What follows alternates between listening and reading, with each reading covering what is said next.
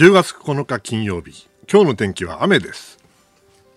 日本放送三宅邦彦の OK 工事アップ工事アップ工事アップ。午前6時を過ぎました。おはようございます。外交評論家の宮家邦彦です。おはようございます。ニッポン放送アナウンサーの新行市佳です。今週の Cozy up はお休み中の飯田浩司アナウンサーに代わって日替わりでスペシャルパーソナリティがお送りしています。最終日、トリを飾るのはキャノングローバル戦略研究所研究主幹外交評論家の三宅邦彦さんです。おはようございます。おはようござい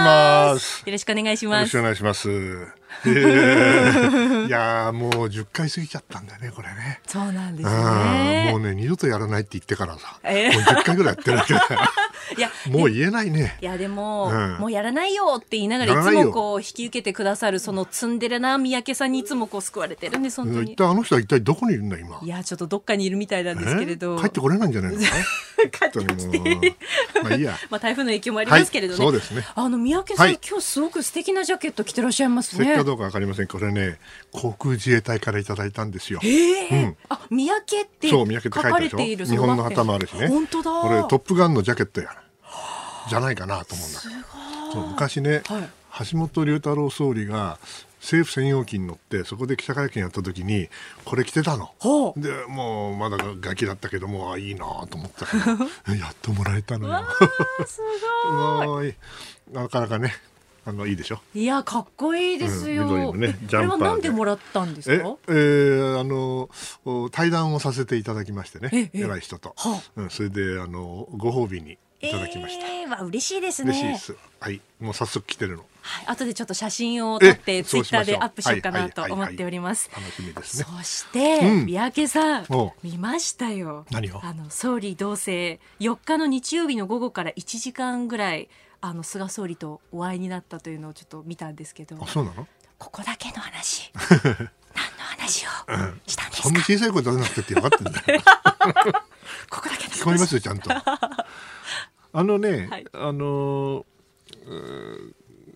お話お電話があって、はい。えーおおお昼でもっと言われてえ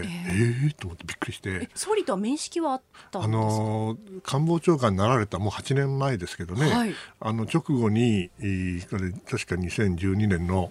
12月26日に内閣ができてで1月にねすぐにアルジェリア事件ってのがあって、はい。人質になまあ、あの悲しい事件になっちゃったんですけどもその時に、えーたまたまなんですが官房長官がおられて私はうんあの事件の、おまあ、検証をするね懇談会のなんか座長になっちゃったんですね。そういうこともあっていろいろお話しする機会があっておこの人すごい人だなとつくづく思っていたんですが、ええええまあそんなご縁があったからかもしれませんが突然お電話をいただいてびっくりしました。はい、どうでしたか？その雰囲気というあか感じ雰囲気は、というか。うん、もう全然変わらないですよ。あ本当ですか？淡々としてますね。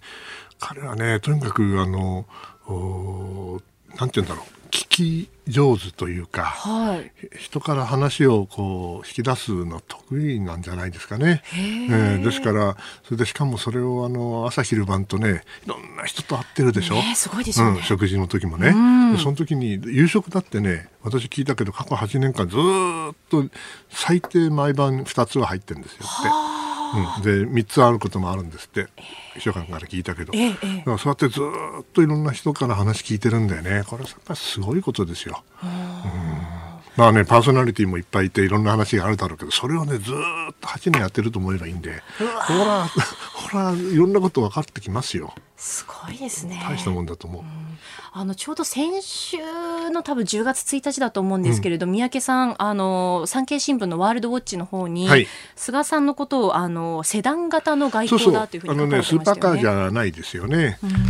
ーそんなあのず最高速度が300キロとかそんな話じゃないかもしれないけど、はいそれは安倍さんだよね。うんだけどあのどっちみち、えーゴールに行く時にねいくらスーパーカー走っててもえー道路が渋滞してたらそれはいけないわけだから、はいあ堅堅実に普通の車でいいじゃないですかとしっかりとうんちゃんと道を選べばね必ず目的地に行けますよっていうことを書いたんです。はい。えー今日はいろいろとまたニュースを掘り下げていきますのでよろしくお願いします。よろしくお願いします。あなたの声を届けますリスナーズオピニオンです。OK コージーアップはリスナーのあなたと宮家さんや私、番組スタッフみんなで作り上げるニュース番組です。日々のニュースに関してあなたからメール、ツイッターでご意見をお寄せいただきまして、番組の中で紹介していきます。早速メールいただいておりまして、はいはい、えー、大和市のつるちゃんさんからです。はい、三宅さんのパーソナリティ期待しています。特にスクープアップのコーナー、大きく叫んじゃってください。私が叫ぶの？はい。あら。今日はもう三宅さんに締めていただきたいなと。仕返しやろう。ただ飯田さんはいないんですよね。私のところに届きます。代わりにね。えそれでは7時台のニュースのラインナップ紹介していきます。えー、7時台のまず最初ですが、アメリカの副大統領候補の討論会が行われました。ペンス氏とハリス氏が対決というニュースを取り上げます。おはようニュースネットワーク、まず最初は、えー、強い台風14号が四国沖へ東日本に上陸の恐れということで、えー、電話を日本気象協会の方とつないで、えー、情報をお伝えします。ネットワーク2本目、岸防衛大臣が在日アメリカ軍の司令官と会談。ネットワーク3本目、アメリカが IS の戦闘員を起訴。日本人ジャーナリスト殺害関与の可能性もというニュースを取り上げます。え、キーワードはナゴルノカラバフ紛争。スクープアップは途上国のワクチン普及へ138億円を拠出。茂木外務大臣がオンライン会合で表明というニュースを取り上げます。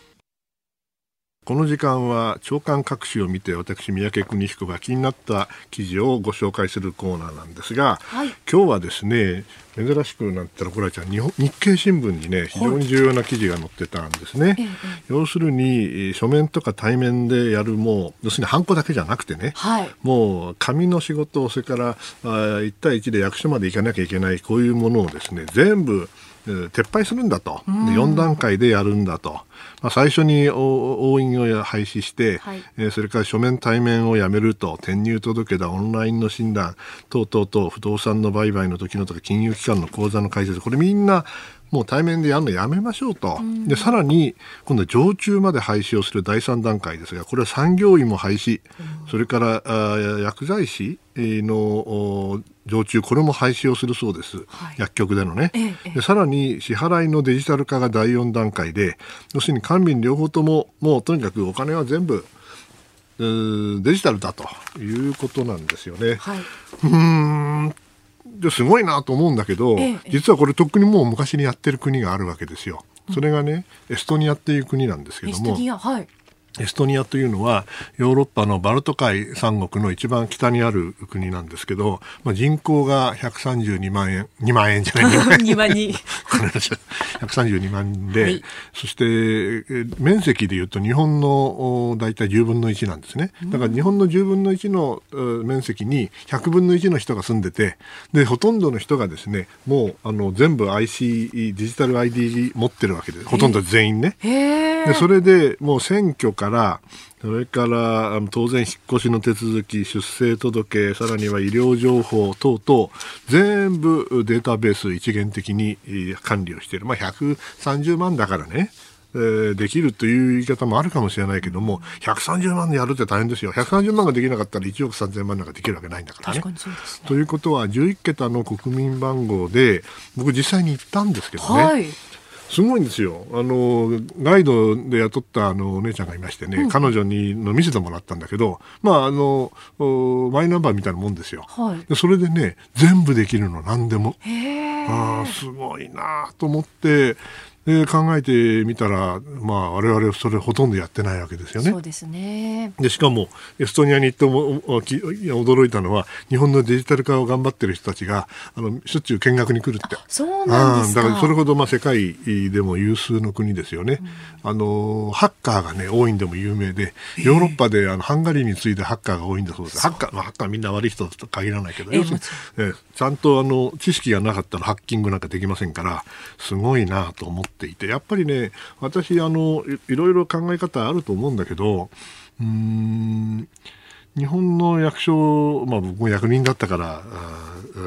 いうわけじゃないんだけど人が多すぎるようで少ないんですよね、うん、要するにやらなきゃいけないことはどんどんどんどん増えていくわけですよ、はい、ね、それでもちろん給料も増えないし人も増えないわけです、えー、当然。となるとどうします？どっかで省力化しなきゃいけないわけですよ今もね紙だハンコだそれからあの対面で話をして全部デジタルでやれたら最高ですよ。そしたらその人たちが余るわけでいい意味で余るわけですね、うんうん。うん、その人たちは新しい仕事をするようになればいいわけですよ。全体として、ええ、それを考えるとねそろそろやってもいいんじゃないの？エストニアでもできるのになんでうちはやらないの？というのを私はつくづく思いますね。困っちゃったね。まあこれがあの日経新聞のやつなんですが、はい、もう一つあの私があと時間がちょっとあるのでお話ししたいのはですね、ちょっと気になったから言うわけじゃない新聞じゃないんですけども、えええー、菅総理がですね、えー、トランプ大統領夫妻のお見舞いのメッセージを英語で出したっていう話がありましたよね。はい、ありましたね。うん、でね、えー、僕はちょっとうんと思ってねで英文を先ほど見せていただいてね、ええ、でねどういう批判がされてるかというとですね、えー、英語のレベルがあまりに低いと、うん、えー、あの国会議員から言われてるらしいんですね。そうですね。拙いですとかね、うん、でね読んでみたんですね、そしたら、はい、I was very worried about you ブラブラブラって書いてあって、はい、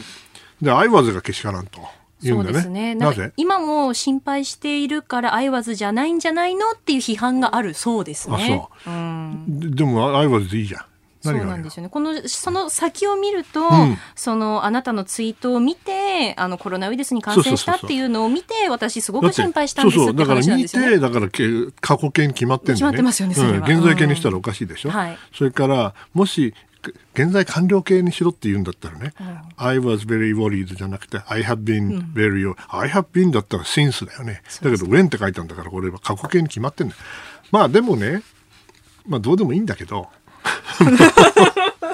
まあ、あの国会議員の英語のレベルも上がったなっていうか、だけど、イチャモンもちょっとあるなという気がしまして、まあ、もちろんいい英語であるのに越したことはないけどね、はい、しかし、ちゃんといいこの心がつな伝わればいいじゃないですか、とりあえずは、と私は思ったんで、ちょっと気になりましたが、申し上げました。ちょっと気持ちが伝わればねいいっていう部分はもちろんあります、うん、これ菅さんご本人がこれ英文で打ってらっしゃる。いやそんなことはされないでしょう、うん、ねそんなことやってるのはアメリカン大統領ぐらいですよ、うん、本当ちゃんと仕事をやってそれでやればいいけども朝から晩まであのテレビ見てね。それであのツイートやってるってそんな大統領は世界にいませんよ。はい、えー、この時間まず日経新聞の記事とそして、えー、菅総理のツイッターに関することですね。について取り上げました。ここで番組からのお知らせです。10月19日月曜日からの Cozy up は特別企画です。題して、6時からコメンテーターが登場。 Cozy 専門家会議。番組が総力を結集して連日6時台から今一番大切なことを議論していきます。消費税増税やコロナでダメージを受けた日本経済はどうなるのか。誕生から1ヶ月、菅内閣の外交安全保障の政策は、トランプ大統領がコロナ感染で混迷深める11月3日の大統領選挙の行方は、などなど、あなたと一緒に考えていきます。コメンテーターは19日月曜日がジャーナリストの須田慎一郎さん。20日火曜日は数量政策学者の高橋洋一さん。21日水曜日は自由民主党参議院議員の青山茂春さん。22日木曜日は経済学者で明治大学准教授の飯田康之さん。そして23日金曜日は外交評論家の三宅邦彦さんです。またよろしくお願いします。はい、朝早くなっちゃいますが。はい。よろしくお願いします。えさらに6時40分過ぎからの黒木ひとみさんの朝ナビには、飯田くんはあゲストに月曜日から木曜日の午後3時30分から放送中の辛坊治郎ズームそこまで言うかのパーソナリティの辛坊治郎さん毎日登場です。ほそして、キリンビールの新商品のビール、キリン一番搾り糖質ゼロ24本入り1ケースをドーンとプレゼントします。再来週10月19日月曜日から飯田浩二の OK コージーアップ。6時からコメンテーターが登場。 Cozy 専門家会議ご期待ください。メール続々届いているので紹介したいと思うんですが、はい、えーとですね、えー、墨田区にお住まいのひろちゃんさんからいただきました。はい、えー、GoTo イートのキャンペーンを利用したくて予約サイトに登録しようとしたのですが、うん、難しくて登録できませんでした。うん、もっと利用しやすい制度ならいいのに、ところで、うん、三宅さんの好きな秋の食べ物は何ですかということで。お秋ね。秋ね味覚の秋ですなんだろう。なんでしょう？あれ松茸って秋？あそうですね。うんそんな高級なもん食えないし。栗ご飯とか。そうだね。栗ご飯だな。絡み合っていいですよね。え。ちなみにあのツはい。イッターではですね、ペニーユキーデさん、最近三宅さんの料理コーナーやってないような気がするんですけど、いかがですか？と思ってました。軸。いややってないことはないんですけど、ええ。ええあのーコロナでねん。ちょっとね、えー遠のいてまして。あなるほどええなるほど。であの会員資格も少し伸びましたから。あ、そうです。ええ。料理教室ね、通ってらっしゃいますもんね。もう大変なんですよ。あ、じゃあコロナの影響で、その、あれですか、利用できるその料理教室の期限っていうのが伸びた伸びてるんですよね。あそうなんですか。ええ。この間行ったらねお。なんと、はい。中学生の男の子が一緒だったの、うん、それでね、はい。僕よりのキャリア長いのよ。キャリアが長い。うん通ってる歴が。長い通ってるのが彼彼のが先輩なんでね。ほんでね、二人でやってたら、おお男二人でやってたらね。そしたらね、他の周りにいた女性がね、みんな寄ってきてね、親子？とか言われて、勘弁してよ、って関係ありませんでした。すいませんでした。え、その時ちなみに何作ったんでえ、すか？なんで作ったか忘れちゃった。え忘れちゃったんですか？ええだって男の子がいるんだもん、俺緊張しちゃうよ。あ、本当は緊張しちゃったんですか？うん緊張しちゃうよ。ええ何話していいか分かんないんだもん。え、何歳ぐらいだったんですか？だえ中学生中学生ですか？うんそっか大したもんだよ。もうその時からね、料理にこう目覚めてるってそうなかそうそうそう。なかですごいすね。ごいすごい。もう、これは大したもんですよ。はい。え続いてはですね、えーニュースに関してですね、はい。三鷹市にお住まいの荒野さんからいただきました。えー三宅さん、アメリカ大統領選についてトランプ大統領とバイデン氏、うん。日本のテレビや新聞はバイデン氏有利と報じるところが多いみたいですが最新の優劣は三宅さんの見る優劣の詳細をお解説お願いしたいです。といううーん、これ、1時間ぐらい必要なんですけど、あのね、世論調査がどこまで当たるか、当たらないかっていう議論があって、そうですよね。4年前は、これは見事に外れたわけですよね。はい。その時に白人男性ブルーカラー低学歴のお声っていうものをかなり過小評価したんじゃないかと言われていて、で4年後にね、やっぱり今回トランプさんが相手だから、そこをちゃんと見なきゃいけないということで、精度が上がってるはずなんですよ。なるほど。うん、ですから、数字があもし正しいんであれば、それはそうなんだけど、うんまあね、相手がトランプさんだからね、正直言ってよくわかんない。なんかこう実際蓋を開けてみるまでわからないところはありますよね。僕は競馬の予想屋じゃないから、ええあのああ当たったらどうっていうことはないんだけれども、やはりあの優勢なのはバイデンさんですよ。うんただトランプさんがあ起死改正をやれるのかね、わかんない。うんこの後解説もよろしくお願いしよろしくお願いします。ここでポッドキャスト YouTube でお聞きのあなたにお知らせですラジオの日本放送飯田浩司の OK 工事アップではお聞きのあなたからのニュースや番組についてのご意見お待ちしておりますぜひメールやツイッターでお寄せください番組で紹介いたしますどうぞよろしくお願いします最初のニュースはこちらです。アメリカの副大統領候補の討論会、ペンス氏とハリス氏が対決。11月のアメリカの大統領選に向けた副大統領候補による討論会が現地時間の7日夜、ユタ州ソルトレイクシティで開催され、共和党のマイク・ペンス副大統領と民主党のカマラ・ハリス上院議員が激論を交わしました。討論でハリス氏はトランプ政権による新型コロナへの対応を歴代のアメリカ政権で最大の失敗と糾弾。一方、トランプ政権の新型コロナ対策本部長を務めるペンス氏は中国からの渡航禁止によって数十万人の命が救われたと反論するとともに民主党候補のバイデン前副大統領が渡航禁止に反対していたと主張しています。えー昨日行われた副大統領候補の討論会ご覧になってはい、いかあのがでしたか、ちょうどね鎌倉から東京に帰ってきたんで、はい。あのインターネットのお放送をずっとお聞いて車の中で聞いてました。ええだから画像はなかなか見れなかったので後でまあビデオで見直しましたけどまあ簡単に言うとね素晴らしい出来だったんですよ。うん。何しろ1回目のあの大統領同士の候補同士のやつがひどかったでしょ？ね、もう本当にあの、うんまあ普通ね、これボクシングのね、正当なね、しっかりした試合やるかと思ったらね、K1 のね、場外乱闘みたいなのだったでしょ？だから、みんなこけちゃったわけだけど今回の副大統統領同士候補同士はね、はい。これはもう正当なバボクシングでしかもリングの中でちゃんとやったという意味では、まあ素晴らしいんだけど、はい。うんもし1回目がまともだったらね、この2回目になる副大統領候補同士のやつは、まあ、凡戦と言っていいか、まあ、いい意味で頑張ったんだけど、まあ、前ひどかったから素晴らしく見えるけど、もし前が良かったら、普通だったらば、まあ、こんなもんかね、と。だから、あんまり、あの、これで優劣がつくとは思いません。まあ、両方とも、二人ともよくやったと思うんですよ。ええ、ええう。ん、あのハリスさんは、まあ、あ典型的な民主党のうんトランプ政権批判をやったし言うだけことは言ってで雑音はあんまりなかったしそれからペンスさんもちゃんとジェントルマンらしくね、えーしっかりやってそれはそれで良かったと思うんだけどまあこれで優劣がしっかりつく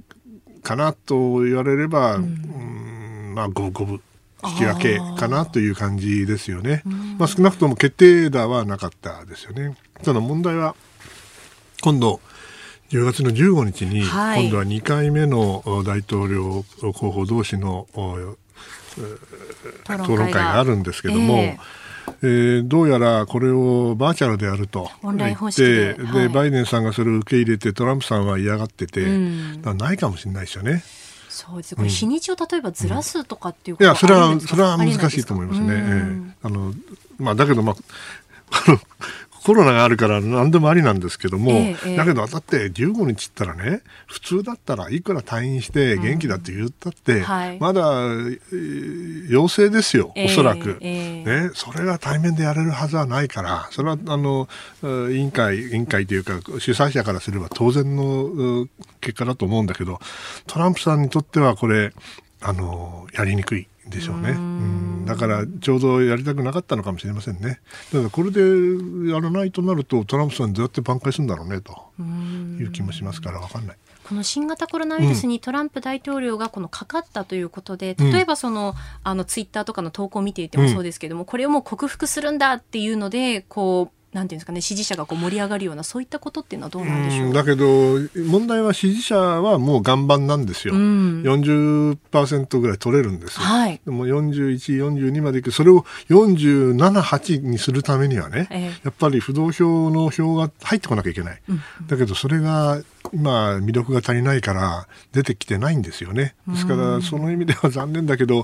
何かうまい手を考えないと、このままいくとじりじりじりずるずるずるずるいっちゃうと。えーしんまあ、トランプ陣営からすれば心配、頭痛の種だと思いますね。えーまずこの時間はアメリカの副大統領候補の討論会について取り上げました。おはようニュースネットワーク。えーまず強い台風14号について最新の情報をお伝えいたします。この時間、えー日本気象協会の小野さんにお話伺います。おはようございます。おはようございます。よろしくお願いします。よろしくお願いします。えー台風14号の現在の位置を教えていただけますか？はい、えー台風14号は午前6時現在、強い勢力で足摺岬の南およそ270キロ付近を1時間に10キロの速さで北に進んでいます。えー中心気圧は965ヘクトパスカル、中心付近の最大風速は35メートル、最大瞬間風速は50メートルとなっています。えー九州や四国、中国地方、そして近畿地方の一部がはい風速15メートル以上の強風域に入っています。あの前線の影響もあって現在あの広い範囲で雨が降っていると思うんですが、はい今後はこの雨に加えて台風本体の雨雲もかかってくるっていう状態なになるんでしょうか？そうですね。もうすでにあの台風の接近前から秋雨前線の影響で雨が降っています。えーすでに、えー雨量も多くなっていまして、はいえー伊豆諸島の八丈島では、えー6日から、えー降り続いていまして、総雨量すでに450ミリを超えているようなところもあります。はい。えーこの雨量というのは平年10月の1ヶ月分の雨量がたった数日で降ったことになりますね。えこの後予想される台風の進路はいかがでしょうか？はい、えー今後の進路ですが、明日には潮岬の、えー南南西に進みます。で、明後日日曜日の午前3時には房総半島の、えー千葉県勝浦市の南東に進む見込みです。これは上陸の恐れはあるんでしょうか？そうですね、えー予報円の北寄りのコースを通ると、えーまだ上陸の恐れもあります。雨の影響はどれぐらい続きそうですか？はい、えー、今夜から、えー、新四国や近畿、東海では非常に激しい雨が、えー、降りそうです。えー、関東などでも、えー、明日は激しい雨、えー、四国は、えー、明日の明け方まで非常に激しい雨が降りそうです。はい、えー10日にかけて、えー、10日いっぱいは大雨に警戒ですね。はい。あの、その秋雨前線の影響もあって、長い時間雨が降り続くということですけれども、はい、えー、注意点を改めて教えていただけますでしょうか？はい。えー、総雨量がかなり多くなりまして、えー、地盤がかなり緩んでいるところもあります。はい、えー、土砂災害、また川の増水、えー、河川の氾濫などにも警戒が必要です。はい、えー、この時間日本気象協会の小野さんに台風14号の最新情報を伺いました。小野さんありがとうございました。ありがとうございました。えー、それではニュースを取り上げてまいります。まずはこちらです。岸防衛大臣が在日アメリカ軍の司令官と会談岸防衛大臣は昨日、在日アメリカ軍のシュナイダー司令官と横田基地で会談し、東シナ海や南シナ海で海洋進出を強め、軍事的影響力を拡大する中国の活動について懸念を共有しました。また、北朝鮮による弾道ミサイル開発に関しても連携を確認したということです。まず、この防衛の観点で、警戒しなくてはいけないポイントについても伺っていきたいんですが。まず、あの、はい、岸大臣がね、これな、なんで横田基地行って司令官に会いに行く、わざわざ行くんだそうじゃないんですよ、はい、と。これはね、横田には自衛隊の司令部もあるんですよね。そこに行った時に、まあ、たまたま、たまたまいるに決まってるんだけども、えー、司令官に会ったということでしょう。格下ですからね。はい、あの、岸さんは外務副大臣もやられたし、12年前は確か、えー、防衛防衛政務官をやられてます。ですから、その意味では外交防衛ね、非常に、えー、詳しい人ですね。いろいろあの、ちゃちゃ入れる人はいるんですけど、アメリカ人にもいたけども、何を言うとんねやと。これ彼よく分かってると思いますよ。はいまあ、警戒すべきポイント、まあ、全然あの安倍政権の時代と変わらないんですけどね、えー、まずは中国の台頭があって、えー、そしてそれが平和的であればいいけど、そうじゃないかもしれない、そうしたら、下手したら自衛隊の出番になりますよね、それを考えると、特にやはり東シナ海の尖閣の周り、それからそれから南シナ海。で最後はもうずっと中東までのインド洋も含めて、はい、このことをやるともう本当にねあの政策的にも忙しくて大変だろうと思うんですよ。うん、ただねそれに加えてねあの防衛大臣というのは非常に重要な役割がありますよ。それは何かというとこの自衛隊陸海空のね二十何万いる部隊の、司令官なわけですから、えー、ほらねもう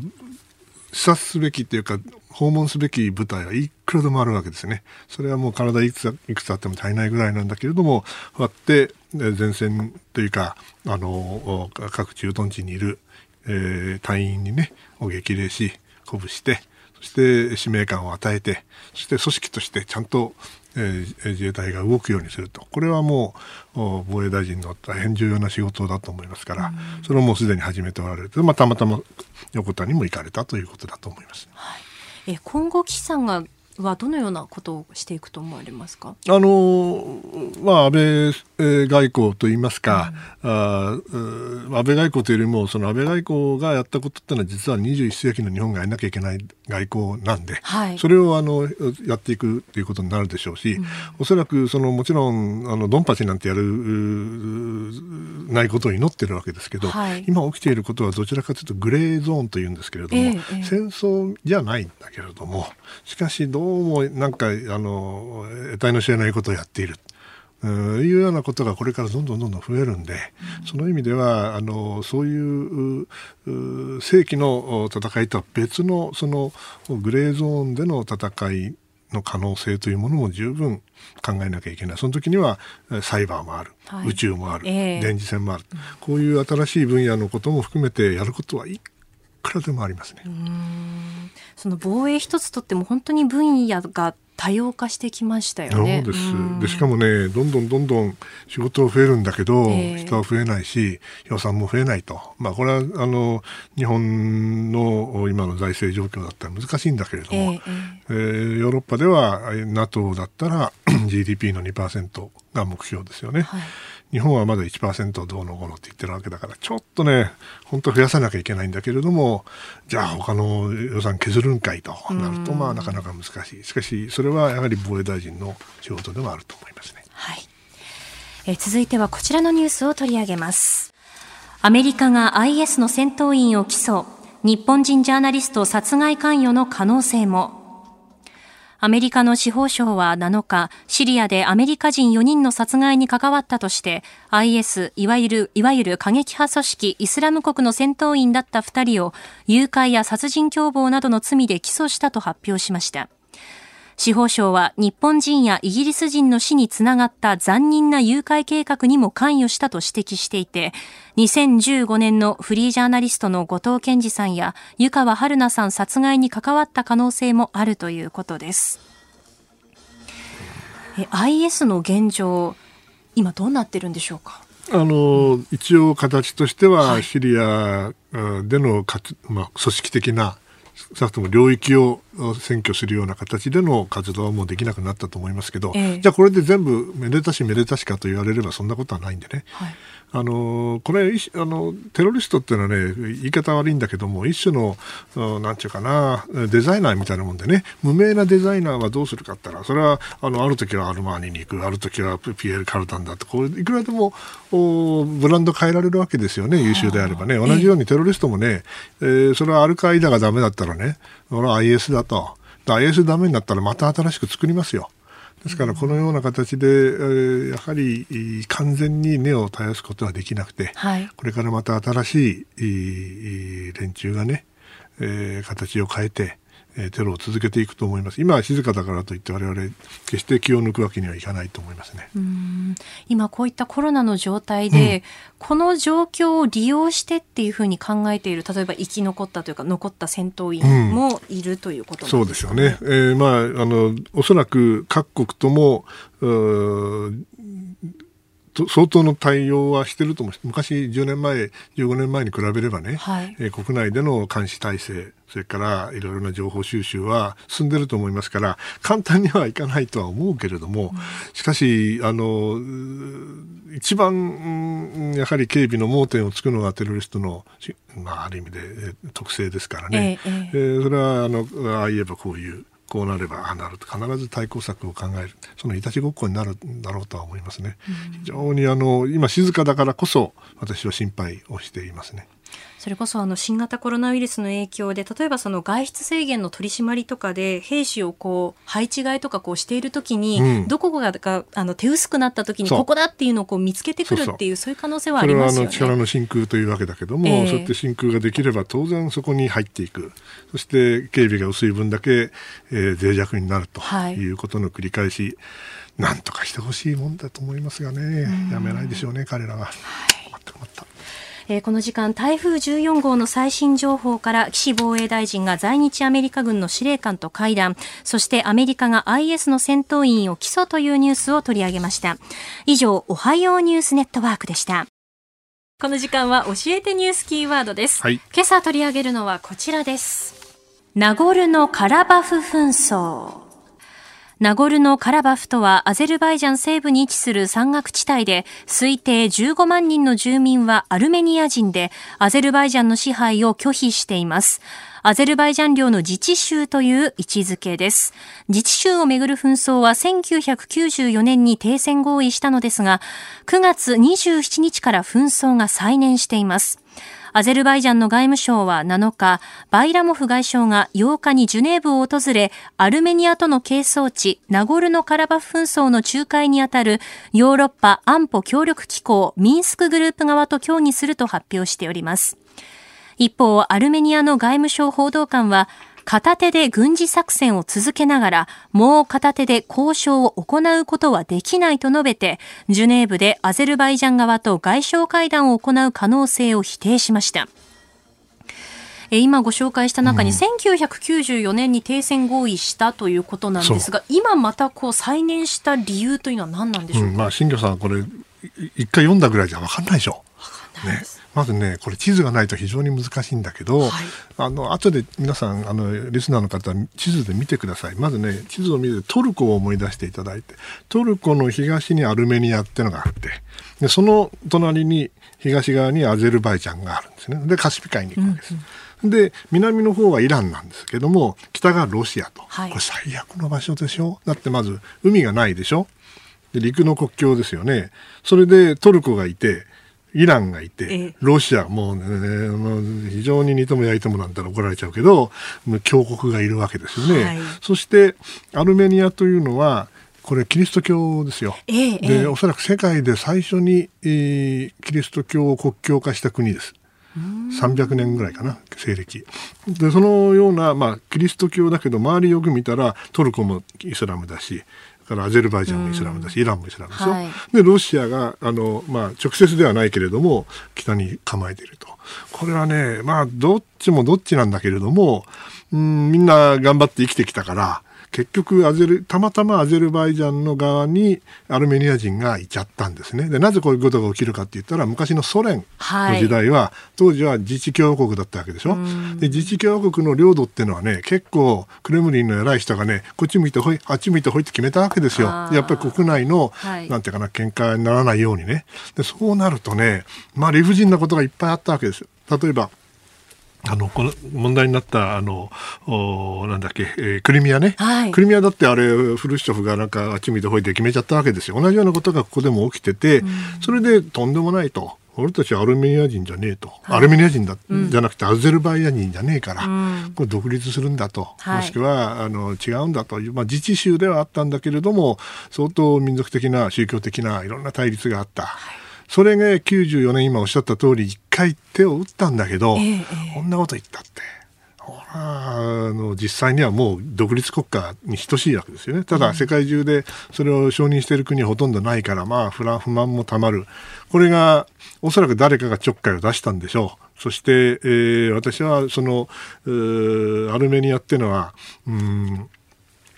トルコの隣だからトルコと大喧嘩してトルコが逆大虐殺をしたと言われてるところだし、はい、ね、そしてアゼルバイジャンはイスラムですがトルコは応援をする、ね、そしてイランもちょっかいを出すロシアもやってると。こういう、まあ、一つ間違えるとまたあ再燃するというね非常に難しいところ。日本だってみたいにあの海で囲まれてれば物事はもう少し簡単なんだけど、こうやって海がなくて陸上国境でしかも取ったり取られたりを繰り返してきたということなんで、残念ながら今も火種が消えないということだと思いますね。はい、今あのトルコの話が出てきましたけれども、うんうん、最近あのトルコに関しては新オスマン主義みたいな言葉も出てきてますけれど、うん、勉強してるね。ちょっとですけど、ね、全然全然。うん、そのトルコがまさに、えー、EU に入れないで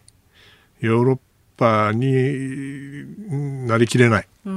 拒否されてるわけですよね。そうするとやっぱり、えー、イスラムとしてのアイデンティティ、が出てきて、そしてもうヨーロッパに行けないとなれば、それは当然昔のティルク、トルコの、なんていうかな、勢力圏となると東の方ですよね、はい、そうするとやっぱりアゼルバイジャンでなんか問題がある。じゃあちょうどいいかなという形でちょうどいいっていうのは失礼だけども残念ながら介入をしている。それに対していろんな国が対抗措置を取っていると。トルコはやはりあの外交政策を変えつつあるというふうに思いますね。はい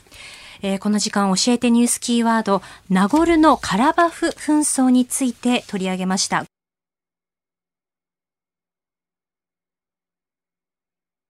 さあ三宅さん、ね、あの期待も高まるあのコーナーになりますが、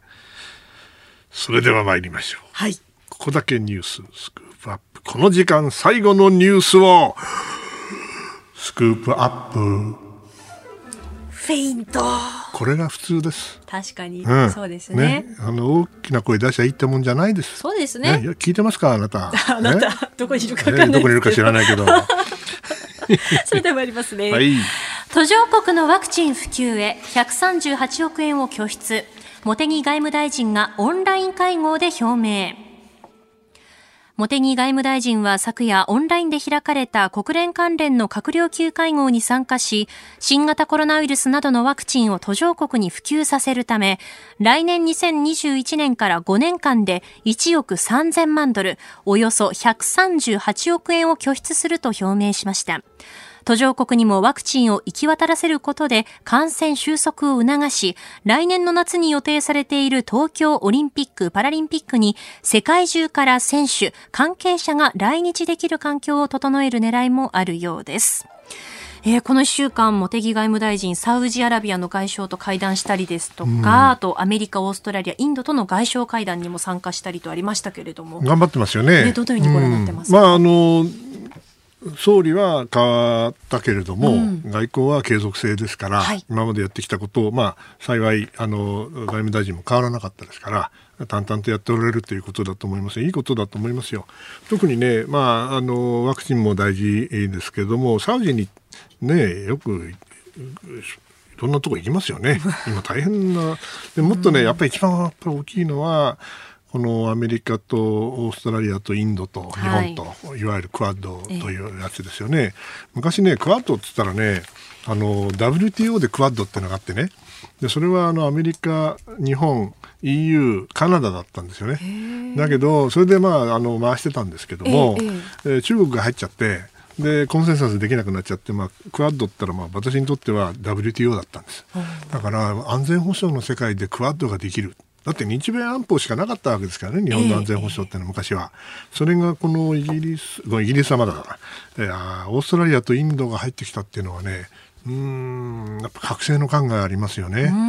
もちろんこれがね、あの、ヨーロッパみたいな形の NATO だなんだっていうわけではないんだけれども、はい、やはりこの民主主義で、そして、えー、普遍的な価値を共有する国々がね、えー、現状をしっかりと維持していこうと、そして、えー、今まで以上にその世界経済、そして世界の秩序というものを発展させようと。いう動きがあるっていうのはね、僕は非常にいいことで、それを日本がね、はい、なんと、え主催したんですよ、大したしかもこのコロナウイルスの真っ最中にですよ、えー、これはね、ちょっとしたあのすごい出来事だなと思ったんですけどね。はいしかもあのポンペオさんは当初はその韓国やモンゴルに行く予定だったのを、そこはちょっとキャンセルして延長という形にして日本には来てこのクワッドやるんだっていう。トランプさんが感染しちゃったから、えー、まあ、帰らざるを得ないんだけどやっぱりこのクワッドだけはそして日本とだけはねやっぱり話をして帰ると、うん、ここにまあ重要性が現れてるわけですよね。逆に言うと韓国はなんだと怒ってるかもしれないけれどもまあしょうがないですよねそこはね。うんこのクワッドにはですね、うん、関連してあのメールもいただいているんですが、はい、あのインドについてですね、はい、インドと中国国境紛争を抱えているものの、うん、えー、第三世界のリーダーと見られていた時代もありソ連とも武器輸入を含めて、えー、友好関係があり決して西側一辺倒の国ではないと思います、うん、クワッドのうちインドにどの程度の熱意があるのかということをですね、えー、瀬戸はゆうなぎさんからいただきました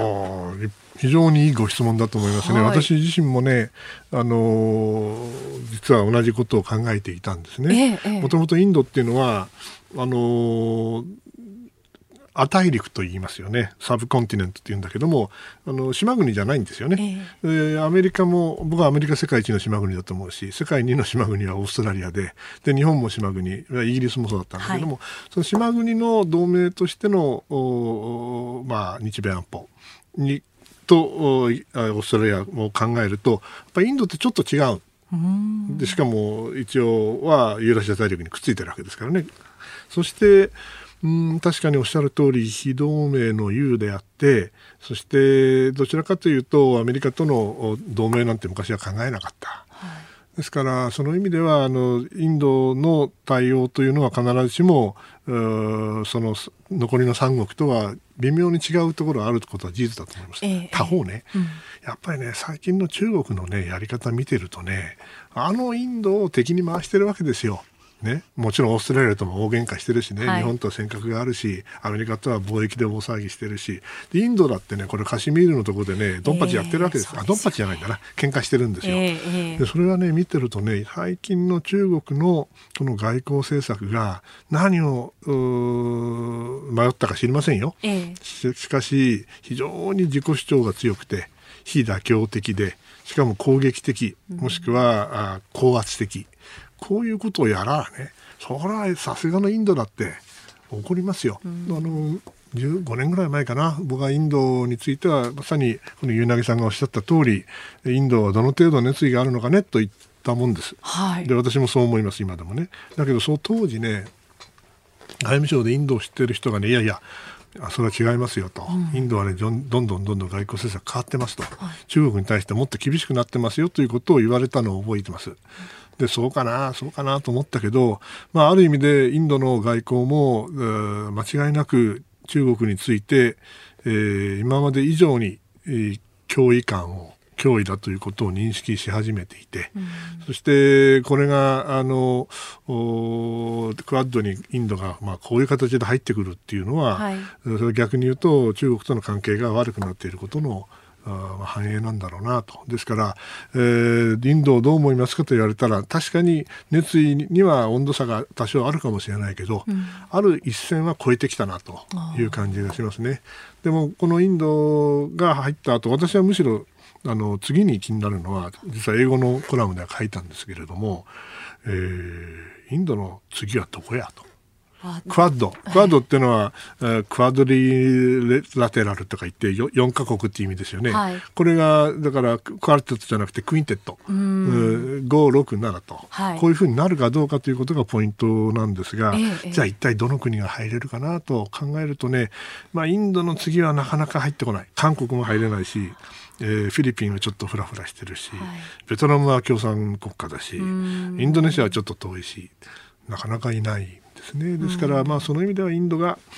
入ったことをもってよしとしなければいけないのかもしれません。はいえー、そしてこちらもメールありますね、うん、えー、川崎市にお住まいのてっちゃんさん途上国へのワクチンということで、うん、えー、途上国へのワクチンで巨額の援助ですが、うん、世界各国で4番目の大きな額いつも控えめな日本の援助のアピール、中国のようなしたたかな援助外交も日本の将来を考えると必要なのではというふうにいただきました、あのしたたかなんですけどね中国は大風呂敷を広げてで実は風呂敷ちっちゃかったっていうのが多いんですよ。で日本の場合にはその大風呂敷はないんだけど行ったことはちゃんとやるんです、うん、でそのことはもう世界の各国知ってますから、はい、うん、確かにおっしゃるあののは正しいんですけれどもあの大風呂敷を